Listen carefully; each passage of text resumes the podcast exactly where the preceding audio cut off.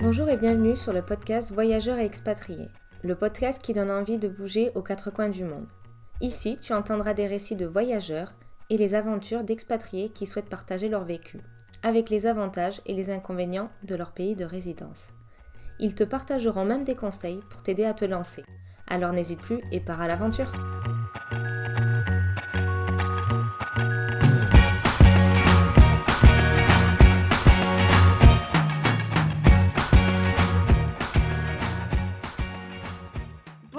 Tous. Euh, Aujourd'hui, nous accueillons euh, Nadège qui euh, va nous présenter un petit peu euh, son parcours en Irlande parce que elle est expatriée en Irlande. Donc Nadège, je te propose de te présenter comme tu le souhaites. Ben, bonjour, je m'appelle Nadège. Je vis en Irlande depuis presque 8 ans, il me semble, maintenant. Et voilà, je construis ma petite vie tranquillement, paisiblement, avec le confinement évidemment. Mais euh, voilà, je suis venue pour les études et puis euh, je suis jamais partie. Et Voilà. qu'est-ce qui t'a donné envie de, de rester? Euh, à la base, euh, je suis restée pour les études, c'est-à-dire que je suis venue ici, donc j'ai commencé mes années licence en France, en école. Et en fait, la troisième année était complète à l'é- à l'étranger, donc je suis venue à Dublin par le biais de, l'école. Et euh, le master, en fait, en Irlande, il faut savoir que les masters sont généralement de un an et non deux en France. Donc pour gagner une année et sortir vite euh, du cursus, on va dire, scolaire, j'ai décidé de rester une deuxième année pour faire ma, mon master. Sauf que au final, j'ai mis deux ans pour faire mon master. Donc euh, voilà, ça a servi à rien. Et puis, euh, entre une chose et une autre, en travaillant, j'ai rencontré mon copain actuel. Donc euh, voilà, entre une chose et une autre, on n'est jamais reparti. Du coup, t'es partie en Irlande avec ton copain? Voilà, ouais, l'Irlandais euh, de Dublin, purement et simplement. Oui, parce qu'on a oublié de dire, je sais plus si tu l'avais dit, mais tu vis à Dublin, donc la capitale en Irlande. Oui, Je sais plus si on avait dit. je sais plus moi non plus. pas grave, mais c'est intéressant de le montrer parce que quand même, euh, Dublin, si on peut comparer à une ville française au niveau de la taille, c'est un petit peu plus grand que Toulouse, mais c'est quand même assez étalé. C'est très étalé en fait, c'est pas si dense que ça au niveau du centre-ville. Euh, ouais, en fait, c'est très. euh, disons que le centre-ville est, très peuplé. Euh, bon, si on compare à Paris, non. Mais c'est très peuplé dans le sens où ben, tous les, tous les expatriés, tous les étudiants qui arrivent, ils restent tous dans le centre parce que c'est plus simple pour sortir, c'est plus simple pour avoir une vie en fait active, pour travailler et tout. Mais une fois que en fait on, on, s'installe, que ce soit seul ou avec son partenaire ou qu'on achète une maison, on sort très vite en fait du, du centre-ville. Donc c'est très, c'est très espacé. Euh. Je pense un peu comme Toulouse avec Muret et tout ce qui va à côté. quoi. Je- C'est ce que j'avais eu comme impression aussi quand on est parti vivre presque deux ans. Euh, Est-ce que tu, par rapport à... Tu as dit que tu as été pour tes études. Qu'est-ce que tu as dû faire comme préparation pour tes études pour venir en Irlande? Et après, y rester pour le travail. Est-ce qu'il y a des... une partie administrative? Je sais qu'il n'y a pas de visa, mais est-ce qu'il y a d'autres choses à faire au niveau administratif? Oh, c'est une bonne question. Euh, nous, déjà à la base, pour venir ici euh, suivre les cours euh, pour, ma, pour ma, troisième année de licence, on a dû passer une espèce de TOEFL ou TOEIC, je sais plus trop ce que c'était, mais on a dû faire ça, donc c'est l'école qui nous le faisait passer. Et en soi, c'était la seule chose que vraiment on a eu, on a dû avoir. Après, comme l'Irlande, ça reste l'Europe, administrativement parlant, enfin, il n'y a pas, y a pas besoin de grand chose, puisque en Europe, on peut aller et venir comme on veut. Mhm. Et, et après, euh, puisque j'étais en école privée, j'avais aucun droit en fait au niveau de l'État, c'est-à-dire que Erasmus ça marchait pas et, et tout ça. Après, je crois qu'il y a des écoles qui sont privées mais qui ont quand même le, le parcours euh, Erasmus, qui ont le cursus Erasmus. Nous, on l'avait pas, donc euh, ça a bloqué beaucoup de démarches, c'est-à-dire que j'avais droit à, à rien en fait. Donc, euh, Donc donc pour le côté financier, tu Pardon? devais, voilà, tu devenais subvenir à tes besoins ou tes parents devaient subvenir à tes besoins? Voilà, moi j'avais la chance que, que ce soit mes parents en fait qui, qui, qui m'aient aidé, qui on a dû prendre euh, petit prêt, je crois, on avait pris un petit prêt pour, pour aider. il faut savoir que quand on reste en France à étudier, on a, au niveau de l'hébergement, tout ça, on a généralement beaucoup d'aide, que ce soit dans le privé ou dans le public. On étudie, on a toujours des, des aides, puis on a nos parents à côté, c'est toujours plus simple. Sauf que quand on, décide de bouger à l'étranger, ben, à moins qu'on soit en Erasmus, c'est dans auquel cas on, a quelques aides. Moi, j'avais vraiment rien. C'est-à-dire que si j'avais pas eu mes parents, ça aurait été vraiment très compliqué pour moi de, faire mon année. Je pense que j'aurais dû revoir un peu mes choix, mes choix de vie. Et ça aurait été vraiment beaucoup plus compliqué de venir en n'ayant personne. Je le vois tous les jours avec beaucoup de personnes qui demandent comment ça se passe budgétairement et tout ça. Et, et je sais que si j'avais pas eu mes parents, ça aurait été vraiment très compliqué. Donc je pense que c'est une chance que, j'ai eue, mais ouais, c'est compliqué. Une chance, mais du coup, au niveau budget, ça t'a coûté combien entre pendant tes études au niveau de l'hébergement? Parce que tu logeais chez l'habitant dans une chambre. Et après, pour les dépenses alimentation, est-ce que tu peux nous donner une petite enveloppe de ces dépenses quotidiennes? Au moins, moi j'ai eu de la chance. Il faut savoir que, bon, oui, je vivais donc euh, chez l'habitant, ce qui a facilité beaucoup, beaucoup, beaucoup de choses. Euh, que ce soit les démarches euh, administratives dans le pays, du coup, à connaître des choses, savoir comment ça se passe, le bus, les transports, tout ça, tout ce qui tout qui est nouveau en fait. Moi j'ai été aidée puisque j'étais chez l'habitant et aussi que le prix était le prix qu'elle a placé était relativement bas comparé au, au reste du marché. Euh, moi je payais 400 euh, euros par mois, sachant que j'avais le repas compris du soir tous les jours et le petit déjeuner aussi tous les jours du lundi au dimanche. Donc, euh, et aussi, elle me faisait ma lessive. Donc, c'est comme si littéralement je quittais mes parents pour euh, d'autres parents. Voilà. Donc, euh, donc j'ai eu beaucoup de chance à ce niveau-là. Et du coup, ouais, 400 euros par mois, je payais. Sachant que normalement, sur Dublin, une chambre lit double où on est seul, qu'on ne partage pas, j'avais aussi ma salle de. J'avais pas une salle de bain privative, mais c'était comme si. Et en général, ce genre de choses, on peut vite passer à 700 euros par mois. Et moi, je payais 400, donc déjà, c'était un gros plus. Et mmh. ensuite, euh, je prenais pas le petit déjeuner à la maison, donc je, je, mangeais que le repas du soir. Donc, entre le petit déj et le repas du midi, ça peut vite tourner dans les 20 euros la journée. Donc, voilà, sachant que le, je travaillais pas la première année, donc je vivais sur le, sur le prêt qu'on avait pris. Donc, ouais, c'est par mois, je dirais facilement, euh, si on, facilement dans les 1000 euros, hein, entre les sorties et tout ce qu'il y avait après à côté, sachant que moi je suis une fille, j'aime m'habiller, j'aime faire les magasins et tout, donc euh, ouais, facilement 1000 euh, euros par mois. Et ça change, nous, quand on y était, où c'était 1000 euros le loyer. Voilà. le loyer, sans nourriture, sans rien, on était à 1000 euros. Non, mais c'est intéressant parce qu'en tant qu'étudiant, il y a des astuces. Donc, en étant chez l'habitant, certes, il n'y a pas le côté trop privé, mais on a quand même notre chambre. Tu avais quand même ta chambre, mais il y a le côté euh, un peu moins indépendant, ce qui permet de limiter certains frais. Donc c'est intéressant. Euh, et tu as dit quelque chose, c'est au bout de ta seconde année où tu as commencé à trouver un petit job étudiant. C'est ça? Oui, donc en fait, euh, la première année, donc quand je suis arrivée ici, donc je faisais mes études, je sortais avec mes amis, voilà, je vivais comme une étudiante lambda. Euh, un travail, donc euh, peut-être pas très lambda. Euh, mais à la fin de ma première année, donc on avait fini les cours, je crois, en mai, avril, mai, ouais, en mai, il me semble qu'on avait fini. Et du coup, je me suis mise à chercher un travail, sachant que c'était pas trop la, c'est pas trop la période propice pour ce genre de choses. mais bon, je, me suis quand même mise à chercher un travail parce que mes potes, ils, ben, ils rentraient tous en France. du coup, ben, je me retrouvais un peu un peu seule avec moi-même. Du coup, je me suis dit, bon, ben, on va trouver un travail pour, pour avoir un peu plus de liberté et essayer d'aider mes parents aussi.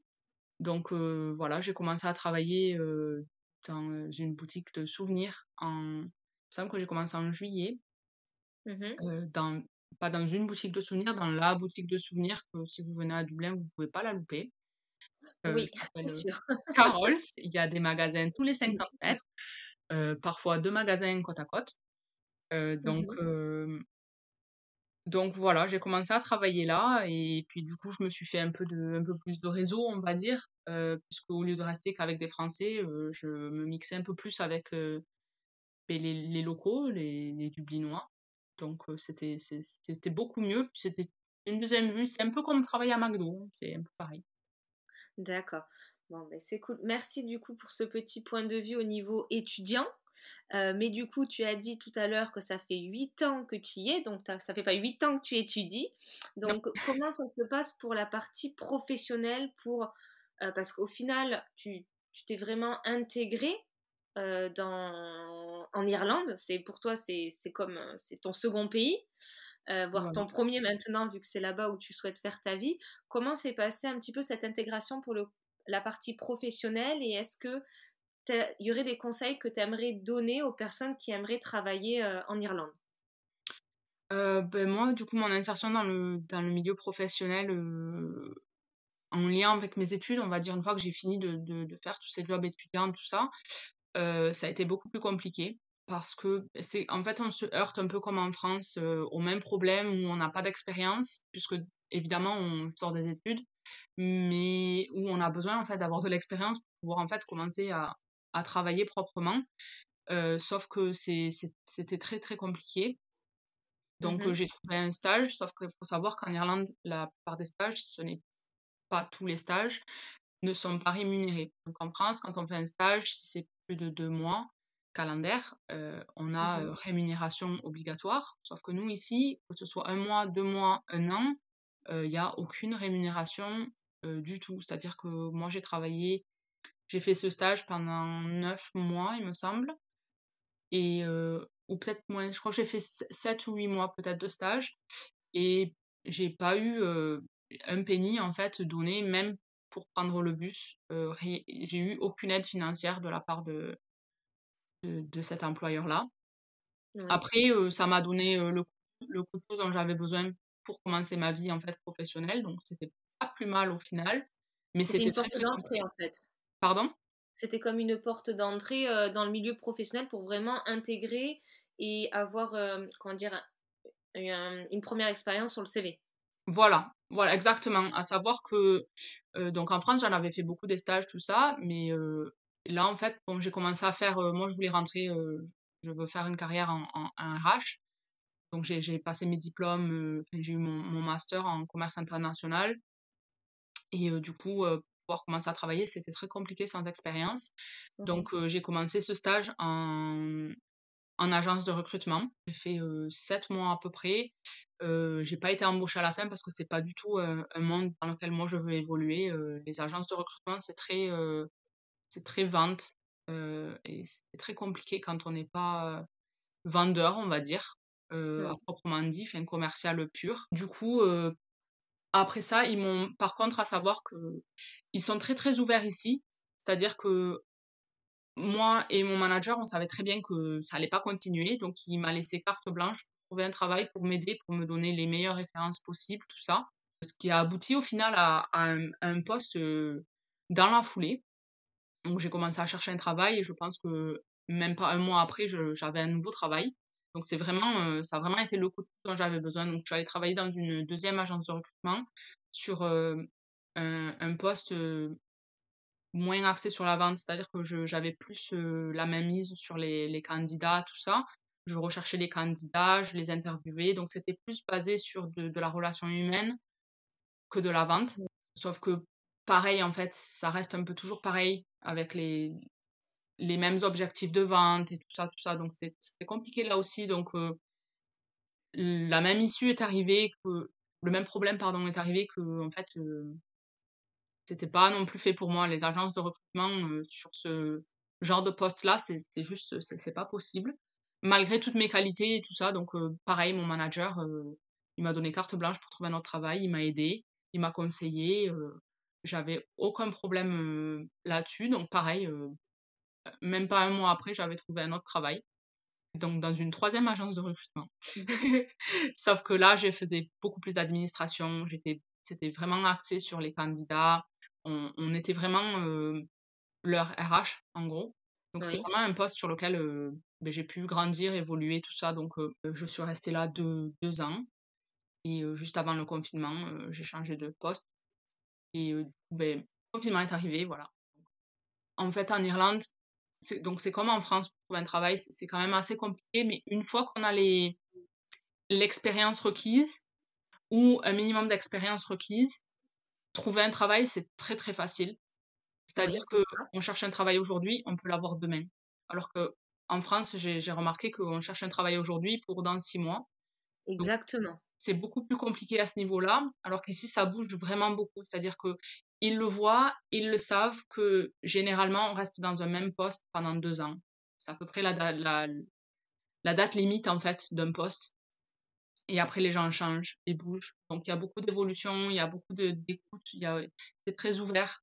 Je pense pas que j'aurais pu parler avec euh, mes, managers de la manière dont j'ai parlé, en fait, euh, avec eux sur mes précédents, euh, précédents emplois. En France, je pense pas que j'aurais pu dire, bon voilà, non, c'est pas fait pour moi. mais je veux rester pour quelque chose. Tu, dis qu'en fait, ils sont plus proches de la personne, ils ont un côté plus humain ou moins sur la critique? Ouais. Oui, exactement. C'est-à-dire que moi, avec ben, sur la deuxième agence de recrutement dans laquelle j'ai travaillé, mon, mon, patron me l'a dit, il m'a dit bon, je, je te renouvelle ta période d'essai parce que ben, en plus ça allait être les fêtes, tout ça de, de Noël et tout, donc ça allait être un peu compliqué. Il m'a renouvelé, mais il m'a dit écoute, prends un peu de temps, réfléchis et dis-moi si c'est ce que tu veux faire ou si ce que tu veux faire c'est quelque chose d'autre et après on peut y réfléchir ensemble. Donc j'ai pris, je crois que j'avais pris une semaine ou deux pour y réfléchir, puis je lui ai dit bon, oui, non, c'est vraiment pas pour moi, c'est pas possible, ça marche pas. Parce qu'il le voyait que, tu sais, j'essayais et tout, mais c'est juste, c'est pas, c'est pas le genre de Il n'y a pas la petite passion, la petite étincelle. Voilà, ouais, c'est juste la, la vente, c'est pas du tout, euh, c'est pas là, quoi, c'est pas du tout, euh, pas du tout dans mes cordes. Mais du coup, euh, du coup, c'était, en fait, c'était plaisant de voir que la personne ne cherche pas juste à te descendre ou à te dire t'es nul, en fait, parce qu'il cherchait juste à te mettre à l'aise et à, être en accord avec toi-même, en fait, sur le fait que, ben, écoute, tu fais un bon travail, tu ferais des merveilles si c'était fait pour toi, c'est juste pas fait pour toi. Maintenant, est-ce que tu veux quand même essayer et poursuivre ou est-ce que tu veux euh, en fait juste trouver autre chose, tu vois? Et quand je lui ai dit que je voulais trouver autre chose, il m'a dit bon, je te renouvelle quand même, tu vois, je te laisse le temps. Si tu trouves pas d'ici janvier, on verra ce qu'on peut faire. Mais si tu trouves, écoute, juste dis-moi, laisse-moi une, une, euh, comment on appelle ça quand tu veux partir, tu sais. La démission? Ouais, une lettre de démission, mais laisse-moi une, une, une, marge quand même. Ah, un préavis. Un préavis, voilà. Donc, il m'a dit, laisse-moi une marge quand même de préavis. Enfin, il ne part pas du jour au lendemain. Je lui dis, non, non, il n'y a pas de souci. Donc, on est vraiment parti sur de très, très bonnes bases. Et, et du coup, je pense pas que ce genre de choses, j'aurais pu le faire en France, en fait, où quelqu'un te regarde et te dit, bon, écoute, t'es pas fait pour ça, je vais quand même te garder. Et si tu trouves mieux, tu me le dis, on en, parle, tu vois. Je pense qu'en France, ça aurait été plus du t'es pas fait pour ça, ciao. Après, je peux me tromper parce qu'il y a des bons employeurs, des mauvais employeurs partout. Mais j'ai jamais eu. expérience, c'est ça que tu en ressors, toi. Donc, c'est super intéressant parce que je, je, te rejoins parce que pour y avoir travaillé, euh, donc un, 18 euh, mois exactement en Irlande, mais j'ai un peu ce même ressenti où les personnes sont là pour te pousser et elles ne t'en veulent pas si ce que tu as envie ne correspond plus à, au poste actuel. En tout cas, pour les deux fois où j'avais changé de poste, c'était super intéressant et bon, c'est bien de voir que ben, on est plusieurs à pouvoir penser ça. oui, oui, ben encore, pour un autre exemple, euh, sur mon poste actuel, bon, j'ai dû retrouver un travail parce que ben, Covid oblige, j'ai perdu mon taf, donc je fais quelque chose qui n'est pas du tout pas dans mes cordes, mais j'ai pas étudié pour ça, on va dire. Sauf que moi, sur papier, c'est clair que mon domaine, c'est la tout ça. Donc, quand j'ai interviewé pour quand j'ai eu les entretiens pour pour le poste, ils l'ont clairement vu en fait et compris que moi où j'allais, c'était la RH. Et même aujourd'hui, quand j'en parle avec avec mon manager, elle, comprend, elle, le sait, elle comprend, mais c'est pas pour autant qu'en fait ils sont, euh, ils sont effrayés ou ils vont dire ah non, euh, en fait non pas du tout, on te prend pas, tu vois? C'est plus du, tu peux quand même faire le job, donc euh, viens, on sait très bien où tu veux aller, et si on peut t'aider, on t'aide. Ah, ça c'est super. C'est en général en France, on n'a pas tout à fait cette optique, même s'il y a des exceptions, mais c'est super intéressant ce partage.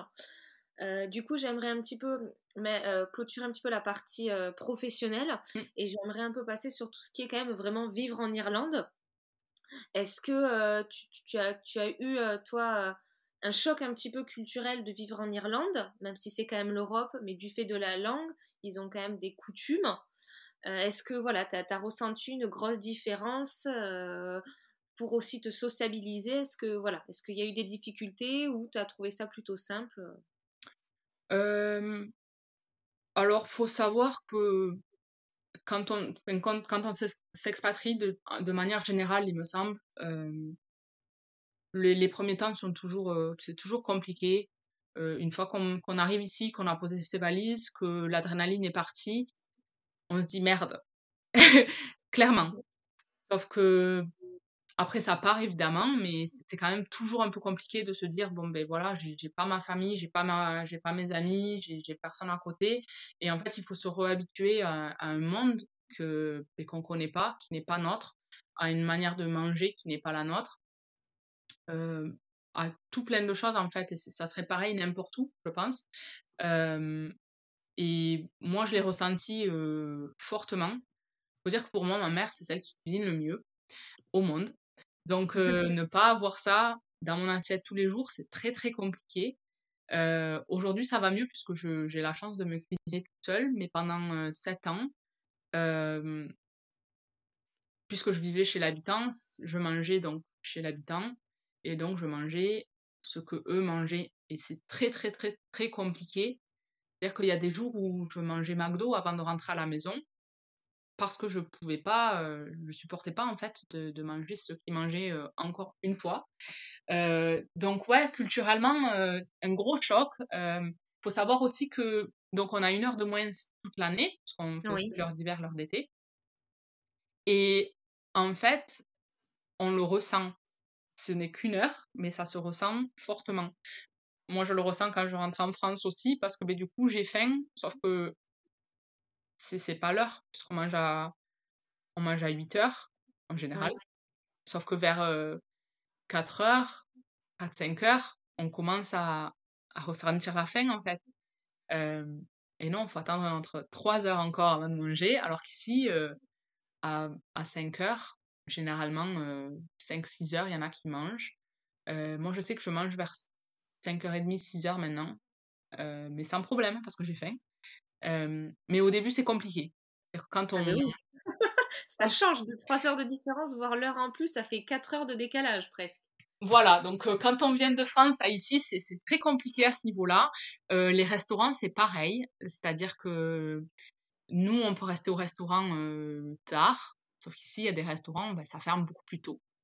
Euh, voilà. Et pareil, les restaurants ici ont des menus qu'ils appellent en early bird, euh, c'est-à-dire que vous, aurez, vous aurez euh, des choix dans le menu qui, soient, qui sont beaucoup plus euh, accessibles et moins chers que si en fait on y allait à 10 heures le soir pour manger.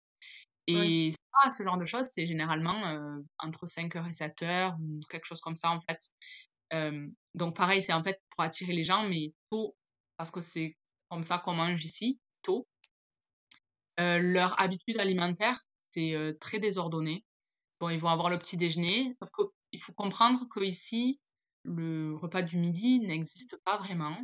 C'est plutôt le dîner. Donc, euh, je comprends pas non plus. ça fait 8 ans, mais je suis pas encore euh, habituée à ça encore. passe pas. Donc, euh, ils ont leur petit déj normalement. vers entre midi et 2, je pense, ils mangent. Et en fait, généralement, il y en a qui remangent donc vers 4h, 5h.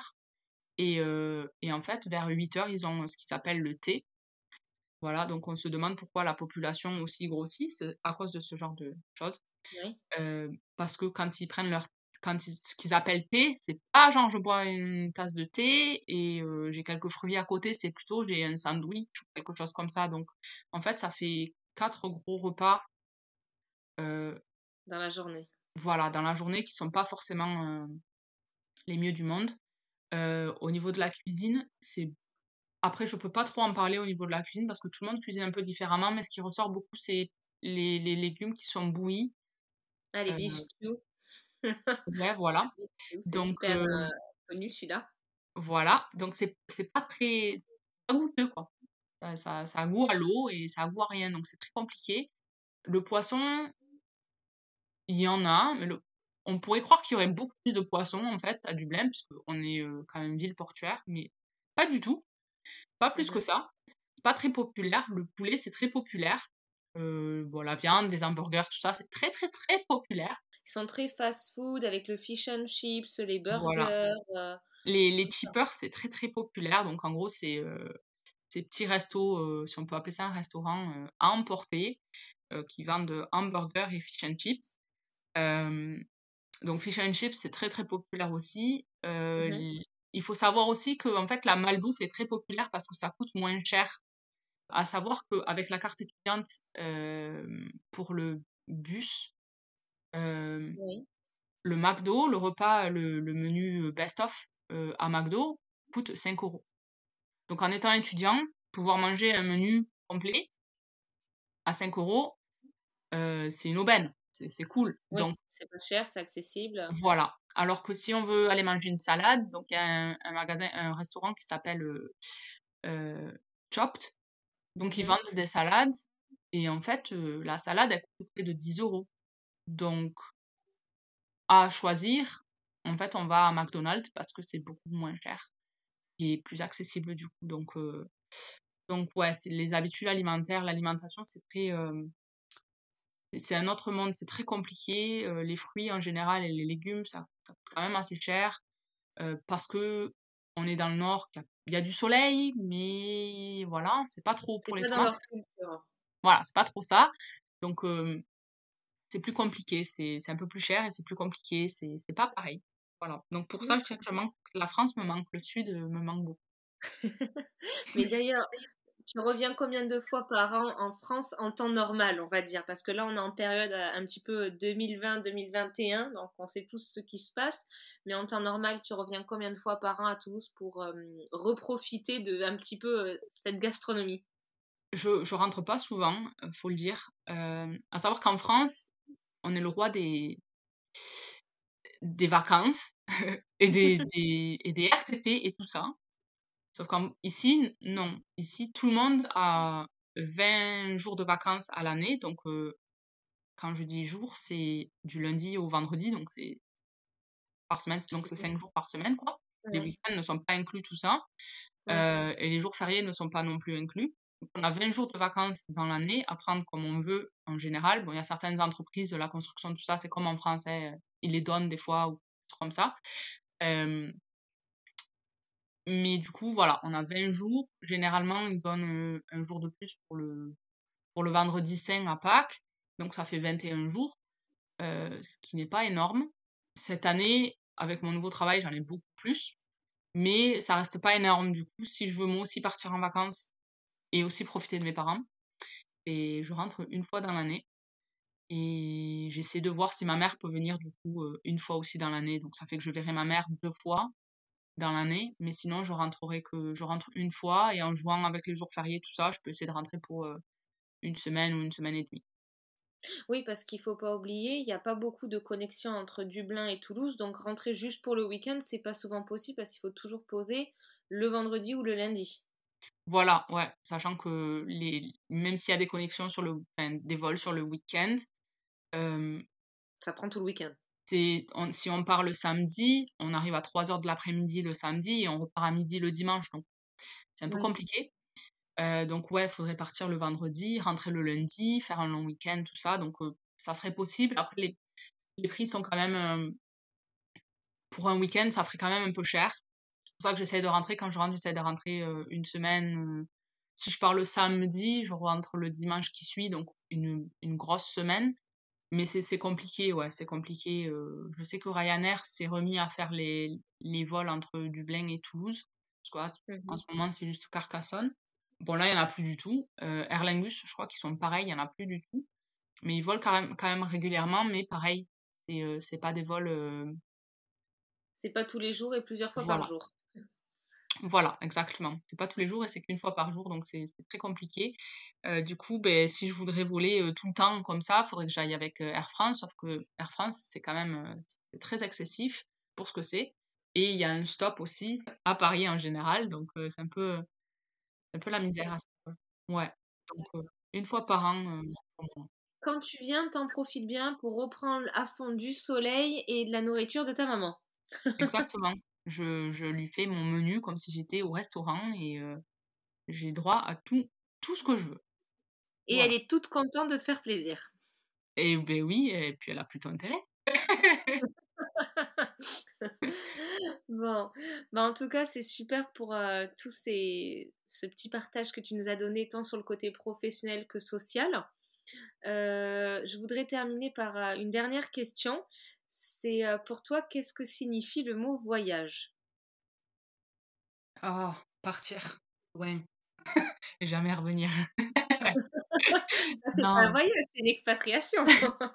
euh, ouais, voyage pour moi, c'est partir et découvrir en fait euh, des endroits euh, soit qu'on connaît euh, déjà et qu'on aime, soit juste découvrir, découvrir, des endroits que ben, en fait on n'a jamais vus, qu'on connaît pas et ouais, pour moi le voyage, voyager c'est plus, plus de la découverte et profiter aussi de choses qu'en fait on n'a pas dans notre quotidien ou, ou autour de nous. C'est-à-dire que bon, moi je le vois ici à Dublin, la chaleur, bon ça se négocie une fois dans l'année. Mmh euh, le soleil, c'est un peu tous les jours, mais la chaleur se négocie aussi comme le soleil euh, qui reste longtemps. du coup, ben, pour moi, voyager, c'est partir au soleil en fait. Donc, ouais, pour moi, c'est découvrir. Ben, on va rester sur ces mots. En tout cas, je te remercie pour d'avoir partagé ton expérience et j'espère que voilà, ça, ça, a pu trop faire un, un, rappel de comment tes premiers pas en Irlande. Merci, oui. En effet, c'est plein de souvenirs.